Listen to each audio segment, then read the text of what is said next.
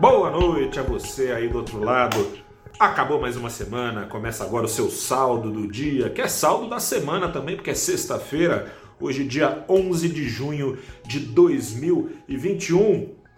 Se, se você gosta de tomar aí seus drinks, suas, suas ampolas, como diz um amigo meu, sua cerveja, você já deve ter tido ressaca, né? Eu acho que essa alegoria que é mais velha do que andar para frente cai como uma luva na semana do mercado brasileiro.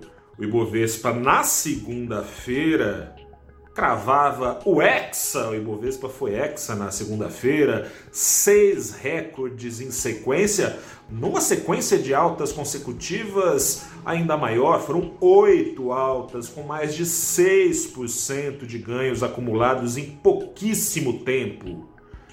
Euforia conquistada, bebendo muito na fonte do PIB, o PIB surpreendente aí do primeiro trimestre, projeções uh, sendo puxadas para cima para a economia brasileira para ao longo do ano, um PIB que está em linha com o balanço das empresas listadas no, na, na bolsa, as maiores delas uh, dentro do Ibovespa, um balanço, uma temporada de balanços que ou foi cumprido o que se esperava ou veio ainda melhor o resultado financeiro das empresas, coisa e tal, oito altas seguidas, mas daí, né, bateu aquele bode, né, aquele bode de quem bebe demais depois de tanto beber nessa fonte o Ibovespa.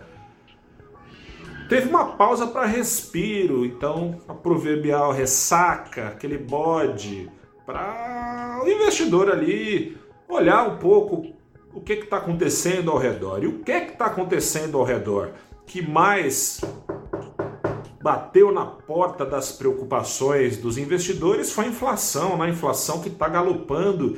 Veio na segunda-feira uma pesquisa Focus mostrando que a maior parte do mercado não confia que o Banco Central vai conseguir no final do ano entregar a inflação dentro da meta, ou seja, uma inflação acima de 5,25% ao ano em dezembro, vai ter cartinha então do Banco Central, caso isso se confirme, explicando tintim por tintim, patati patatá, por que, que frustrou a sua responsabilidade, cartinha essa enviada uh, protocolarmente nessa situação ao presidente da vez, nesse caso Jair Bolsonaro. Na terça-feira, o próprio presidente do Banco Central explicou que realmente a situação já foi melhor no que diz respeito a quem espera que os juros continuem em patamares estimulativos aqui no Brasil. Roberto Campos Neto disse que muita coisa aconteceu nessas últimas semanas e que serão elas levadas em conta na próxima decisão sobre juros, que é nesta quarta-feira. Entre essas coisas, há, claro, esse crescimento do Brasil é, acima do esperado, acima do que estava nos modelos, nas planilhas do Banco Central, para ter a rota de juros como tinha há semanas. Ou seja, a economia brasileira está pegando no breu, o que torna desnecessário, do ponto de vista da política monetária, ter juros estimulativos, ou seja, abaixo de um nível em que eles, no popular, nem fedem nem cheiram. Juros neutros, o que, que é esse nível? Hoje se estima aí que seja por volta dos 6,5%. O Banco Central vinha projetando que subiria a Selic até um pouco abaixo desse nível, para manter ainda um grau de estímulo na economia brasileira na retomada. Se a economia já está crescendo, talvez não precise mais fora esse bom problema, tem um problema, problema mesmo, problema, problema, que é enfrentado é, governo sim, governo não, crise hídrica.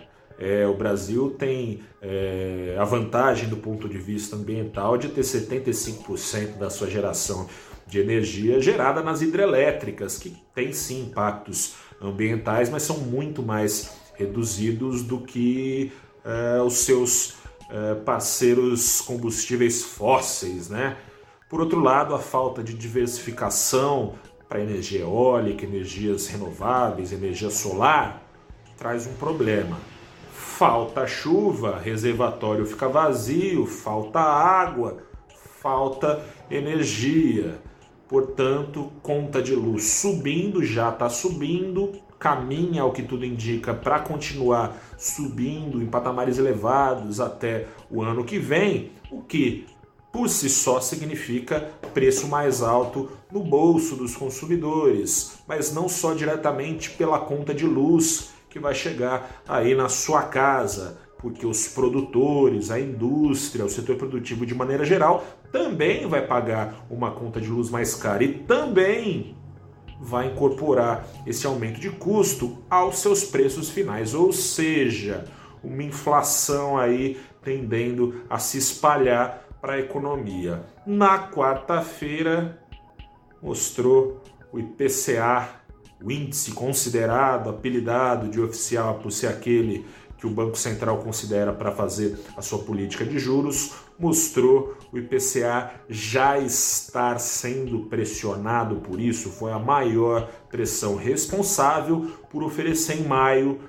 um índice acima do esperado, acima do topo das apostas do mercado, acima de 8% em 12 meses. Com isso, investidores tentando entender o que está acontecendo e com bastante lucro já acumulado recentemente na bolsa, realizaram parte desse lucro, levaram para opções consideradas mais seguras, dentre elas, obviamente, porque o Brasil continua sendo esse Brasilzão, com os riscos todos que a gente já conhece muito bem e com outros que a gente nem tem na cabeça, porque, aliás, o Brasil, como você sabe, é famoso por uma vocação de surpreender e não necessariamente, e talvez na maioria das vezes, para pior. Então, o investidor pegou uma parte desse dinheiro, colocou em opções fora do Brasil, o que explica a alta, o repique dado pelo preço do dólar, que teve um repique ali de pouco menos de 2% na semana, fechando aos R$ 5,12. Semana passada estava nos 5,3, que era o nível mais baixo alcançado ao longo desse ano e desde dezembro do ano passado. Sobre essas apreensões, sexta-feira, se você já acompanha aqui o saldo do dia, sabe que termina o saldo com convite.